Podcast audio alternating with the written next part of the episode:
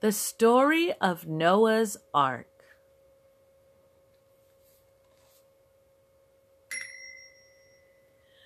God looked down to earth and saw that people were not being very nice to one another.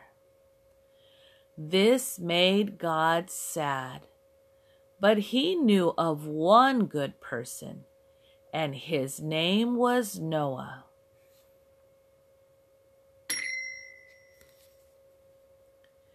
God told Noah that he was going to create a big flood to cover the earth.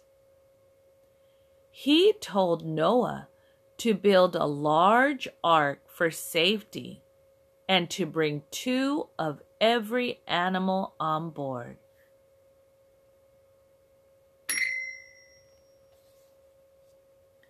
So Noah built the ark despite the other villagers who did not believe.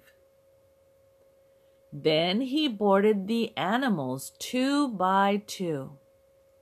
Noah's family also boarded the boat, and soon the rain came down.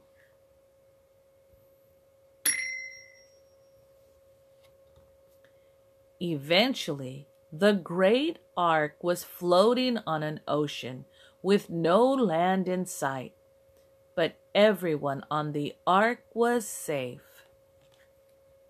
Noah set a bird free from the ark.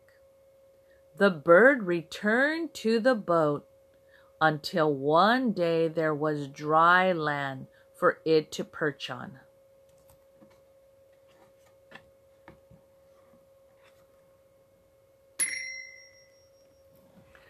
When the bird did not return, Noah knew the flooding had stopped. It was safe to leave the ark. God promised Noah that he would never flood the earth again. As a sign, God created a rainbow in the sky. The end.